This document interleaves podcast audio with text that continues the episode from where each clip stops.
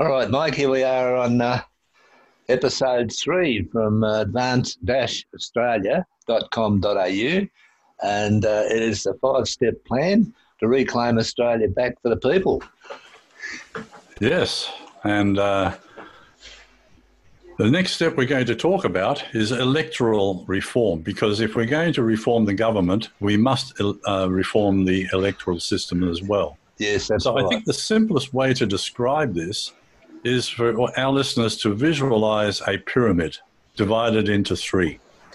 The top of the pyramid will be the federal government, and it will actually have um, a specific set of um, responsibilities, but they won't be, um, you know, directly affected by the, uh, you know, for the people.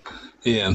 But basically, what will happen with the uh, the system is we will have the uh, the federal government. Then we will have a regional government, which would mean completely revising the electoral system as it is at the moment, which will get rid of political parties, get rid of the states, and instead bring in regional governments. And there would be around about 95 to 98 regional uh, governments set up. Yeah. And then underneath that, of course, and actually underpinning the whole uh, structure will be we, the people of the Commonwealth of Australia. And responsibility will be down to the people. So the federal government will be directly responsible to the people, and so will the regional governments. I hope that makes it clear. Is that is, is that understandable? Yeah, Harry? yeah, yeah. Well, we're virtually going to eliminate the state government, Yes, and they'll just because we be, don't need them. No, we don't. We only need one form of government. We don't need any more. We're the most open governed, governed country in the world at the moment. Well, two forms of government. We need we need the federal government to look after federal things, and regional governments to look after the regions, much like the local councils do Yes, now. that's right, and that makes more sense. Yeah, And I'll explain that all in a moment. But basically, with that system in place, the um, we would have to define divide each region into Yeah. 50 electorates of 5,000 voters per electorate. Now, what that means is that we create small electorates because right now, where I am, there's about 100,000 people in the electorate. yeah, yeah. Nobody can deal with 100,000 people effectively. No, you can't do it. It's impossible. Yeah, No. So the representative, uh, the representatives will be elected from within our small electorate of 5,000 people. We'll probably know the representatives pretty well because they'll be part of our electorate, our, our community. yeah, We represent, we, we vote one representative to represent us in the regional government. Now, yeah. the regional government will be made up of uh, 50 representatives, so we have immediately smaller government, and we will have an executive which will be composed of the best bureaucrats from the local councils. So rather than having local councils, or as they're trying to make it local government, which is not true, Mm. we will have a regional government, and the executive part of it will be the people from the re- local councils who are doing the jobs that they're already doing, but we, the people, will select the ones that are doing a good job. So the dross and the, um, the, the you know the hangers on and the people who are not actually doing anything in the councils at the moment will get fired. They'll have to get a real job, Mm. and only the people who are actually good at their jobs will remain. Well, Sound that's like a good idea? Yes, it does. Yes, a bit sick Yeah. of this situation with governments out there that uh, just employ people and have the whole thing set in place so that you can't de-employ them. Yes. Mm. No. They will have to. Um, they will have to account for their work. They will be accountable just as anybody else in a company is accountable. Mm. But they will serve the will of the people, Yeah. as will the regional government. Now, how this will work is we can have a rolling elections. We can have them any time. So let's say that somebody dies in um, our regional government today. We can have an election almost immediately using the um, the blockchain based um, digital voting app, Mhm. right? And we can elect someone to represent us, either in an, one electorate or in the region. So we can have a regional uh, election or even a single election in one electorate. So how are we going to call for the candidates? They would put the, you know they would put their names up, or somebody in the in the electorate would put the name up, and but we would also I think have to have a, a vetting committee to make sure that anybody that does want to represent the people has the qualifications to do so. Mm. One of the big problems that we face at the moment is these political party governments select their people according to, uh, you know, my good mate can do that job. Yeah. He doesn't have any, old, you know, doesn't have any qualifications to do the job. the good old boys at some of league. eh? appointments. yeah. Yeah, So well, we, that's- we that's need people who are who are perhaps even got a a, um, a university degree Well, I in think how to serve the people. That's that's that's sort of gone by the by. That the university degrees, mate, they're on the back of Wheatie boxes nowadays. Yes, but we can reform that. That's Yeah. not a problem. It's only see, the biggest we- problem, Mike. I think you'll find yourself, even within the smaller community, like club communities and stuff like that, they work on the same basis. It's the good old boys, and oh, he's a great club man because he turns up here all the time. And got absolutely Yeah. nothing to do with running the place. And it's No. the same with government. I mean, there is no qualifications required to be a politician. You've just got to be elected. Uh, and, right. and but they sit down and sit on judgment of people who are working Hmm. under them to be super qualified. And now the qualifications have gone out of control. I think you need a PhD to operate a lawnmower nowadays. Well, it's gone beyond control. I mean, look at the SES guys now have to get a blue certificate or whatever they call it just to go out and fight bushfires. Yeah. Where are all the babies that they're coming into contact with? The children. Ah. What stupidity. Well, you can remember the police force now as an academic career. Years ago, it was done on ability. I mean, the Yes. ability's gone straight out the front door because they've got a certificate now. So Yeah, they well, just go the- criminals. They don't come near me. I've got a certificate. Yeah, right. Right, you can wave that in the criminal's face anytime. Um, Anyhow, getting back anyway, to where we look, are. it's, okay, it's so how will this all work? into it. Yeah. Yeah. So how will it start? Okay, so the first thing we would have to do is to have a national referendum asking the people if they like the proposal that we put out and if they all vote yes, we need to reform the electoral system and get our our representatives in there. That's what we will do. So it's up to the people. Everything that we're proposing must be approved by the people voting in a referendum first. Yeah. So we won't just go out and willy nilly do it. It's got to be the will of the people. Yeah. Now, what would um, regional responsibilities be? Well, for a start, regional governments would be responsible for health, hospitals, aged care, child protection, mental health, education, the environment, water drainage and sewage, blah, blah, blah. It goes on. Anything that you can think of in the region that needs looking after will be done by the regional government, including um, collecting property title levies if necessary, um, you know, garbage collection, yeah. uh, everything, right? And you know there will be essential public services that need to be looked after. Now, the federal election, that will be uh, the federal representatives will be elected or chosen, and this is up up for um, discussion and voting. Um, some people favour that the, the regional government select one of their own to represent the region in federal parliament. I don't think that's a good idea. I think the voters in each region should select their representative by voting for the candidates. You know, six candidates put their hand up. One is is elected Yeah. from the region to represent the region. That's right. Yeah. Yeah, Get the federal Okay. head right out of it. exactly. Mm. Now, once they're all elected and sent off to um, to the, the federal parliament, just as they're sent to the regional government, then they, those people in the government will select a, um, a, a leader, like a prime minister, or and the chief chief executive officers of the government departments. And again, those people will be highly qualified. They're not allowed to run a, a department um, unless they know what they're doing. Well, they've got to be held Otherwise, accountable from stupid. square one. They're always accountable. So anyone that we elect into the federal government or the regional government is elected by we, the people, and they are directly responsible to us. Yeah. Okay. Yep. Now, at the, at the national level, the structure of the government I, I propose is a unicameral parliament, which means a single chamber. But then again, the people may decide we need two chambers like we have now. Yep. One watching. You know, as far as I can see, there'll be no need for a Senate, as the federal representatives will be directly accountable to the people. Yeah. And they may be recalled and replaced if they do not perform the will of the people. If the people of that area decide that they're not Yeah. doing the job.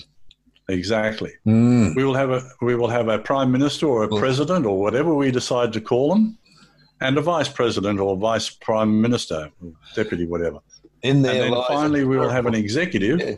Yep. headed by the leader and consisting of the chief executive officers of public service departments, including mm-hmm. chiefs of Navy, Army, and Air Force, and they will also select the judicate, you know, the judiciary. Yeah. Well, in there yeah. lies a terrible threat to the establishment. well, yes, because finally we'll have a judiciary that's accountable to the people. Yeah. You don't make the right decisions, you get replaced. Simple. Yeah. Yeah. Right. And of course, the people in the judiciary would have a le- you know good legal training. We're not just going to let anybody. Well, you see, politics is now a career. When it was hmm. established, you were here to look after the people. It was no longer a career. You had a career, whatever it was you did outside of politics. That's right. And only people who had enough money to, uh, you know, retire and go into politics were able to do so. Yeah. And that's what we really want now. Yeah. But then again, you know, somebody who stands up and gets elected there's no reason why we can't pay them a reasonable salary to make sure that they um, we get the best of the people. Yes. We don't want to underpay them, but we don't want to overpay them either. Well, and we like certainly someone... don't want to give them all the benefits that they're getting now. Oh, I mean, the amount of money that they're getting now, and, and they're unsackable. You yes. cannot get rid of them. These bureaucrats that are down the top of the ladder running the politicians, I mean, their little dictatorships and empires are, are there for life. They no, don't have to leave till they want to leave. Yeah. Well, even with the uh, the bureaucrats, they will also be easily recalled and sacked if they're not doing the job properly. Yeah. So any malfeasance, any any corruption, we'll sort it out. Yeah. They'll be gone. Right. Now, what would the federal government be responsible for? Law and order. So we would have a national police force rather than these state police oh, forces wouldn't like that they be wonderful? Now. Could we have a national yes. driver's license too? Exactly, and so that way, with a, a, you know with a national police force, they are responsible for doing their job right around Australia to the same standard. Yeah, right. It's just uh, crazy. Government is operating in, our, in oh, Australia, isn't it? Yes. Consider we wouldn't need all these. We're not, we're not, we're not running into uh, other state, other countries within the one no. continent area. We are no. isolated ourselves, and there's, there's, that's right. It should never have happened in the first place. But anyhow, hmm. Well, you know that's that's uh, one thing that we'd have to decide on by voting in a referendum. Defence. Yeah. Now, the federal government would be responsible for our defence, and how would we defend ourselves? Well, I'll talk about that in step five. Right. But basically, we would want to encourage people to to want to get involved in the defence of our country, and it wouldn't be um, compulsory. It would be, you know, like the um, actually the the Swiss make it compulsory. Yes, they do. How safe they are. Yeah, and they take their firearms I, home and their uniforms and they hang it in the cupboard. So that I agree, but I think I think Australians are patriotic enough that they would want to have a you know a say in the defence of our country. Yeah, and that's something yeah. that we can decide on. Yeah. National security, foreign affairs, customs, yeah. immigration, quarantine, overseas trade, that's imports and exports. Yeah. Uh, the national economy, banking, etc., citizenship, energy, taxation, fiscal policy, monetary policy, land, mining, fisheries, postal services, and so on. The list goes on. I've actually got about uh, yeah, I'm looking yeah, at 28, yeah. 28 different yeah. uh, things there that the federal government would look after: roads, railways, air traffic, airports, etc., etc. So these things can easily be managed by a federal government. That's what the federal government is supposed to do now. Yeah. But it would all be at the the will of the people, not the will of the political parties. That's right. And as I said before, we would have staggered elections. We don't need a big bang election day. That that's a complete waste of time, effort, and money. We could have sta- staggered national elections anytime that we want, and we can have a, an election, local election, or an election, uh, a, a, vote on uh, legislation, proposed legislation, anytime. So the, the good thing about avoiding a big bang election day is it allows the elections to be conducted quietly and calmly in one or two electorates at a time without the voters being subjected to a national advertising barrage. Yeah. And it allows the voters to concentrate their attention on selecting a candidate in their electorate without being bombarded with extraneous material about candidates in other electorates or, or the, the you know the mudslinging that goes on. That goes today. on, yeah, yeah. Yeah. Well, of course, it, I presume that you would be removing completely any preferential voting. Oh, absolutely. Yeah. Wouldn't be necessary. It's not When even you have a voting app, it won't work. Post is the person that's doing the job. That's right. Yep. We would I- eliminate the interruption to the normal business of government that occurs with big bang elections. And it avoids the tendencies with big uh, bang elections to make extravagant promises. Yeah. And it ex- ensures changes to policy are gradual, predictable, and marginal. Yeah. Well, I You think know, the promise wanna have big situation needs to be jumped on from a great height. I mean, if you're going to do something, then you do it. You just don't go out there and promise it with a facade up there so as you get elected. There's got to be Mm. some sort of accountability put into that. Exactly. Mm. So when when you're electing people like this, we're electing the man who is going to do the job and who is qualified to do the job, Yeah. right? Yeah. So a politician, they would lose that stigma of being a politician because they wouldn't be one. They would be a representative of the people, and I think that would create a, a, massive change in attitude because we would have people who are proud to serve the nation. Yeah. Well, that's how it originally started. That's what it was all about in Square One. Yes, Yeah. and then the, this and look how, communism it, look how in. it blew out. Yeah, Yeah. because we, the people, got lazy and, and, and we were made ignorant by the education system. Yeah. And it's been very gradual. You know, the, the Fabians set out in the 1880s to change the face of our, our government systems, and they've been very successful. Yeah. And what they brought in was gradual communism. That's all Yep. it is. Yep. And we are ruled by a communist elite right now, and that's Yeah. got to stop.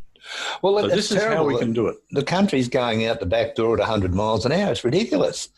Yes, I mean, it is. But It can be changed. Yeah. And the first, you know, the first steps can be I mean, CIR with me. digital voting yeah, on a, on a nation elections. on a nation like this, where we're relying on importing nearly 80% of our produce now, whereas before we, were- we were exporting it. I know. I mean, It's what is- ridiculous. how? That's full forward in reverse. I mean, you couldn't Well, look, get you know- worse management if you tried. No, well, I lived in Thailand for 30 years, as you know.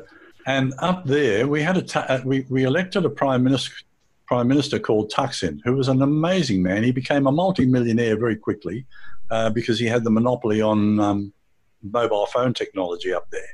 Mm. Um, so obviously he was a bit corrupt, but he was he was a good man. He had good intentions for the country, and he realised that all the, the, the rice farmers had a big problem every year. They would plant their rice, they would sit around waiting for it to grow, and then they would harvest their rice.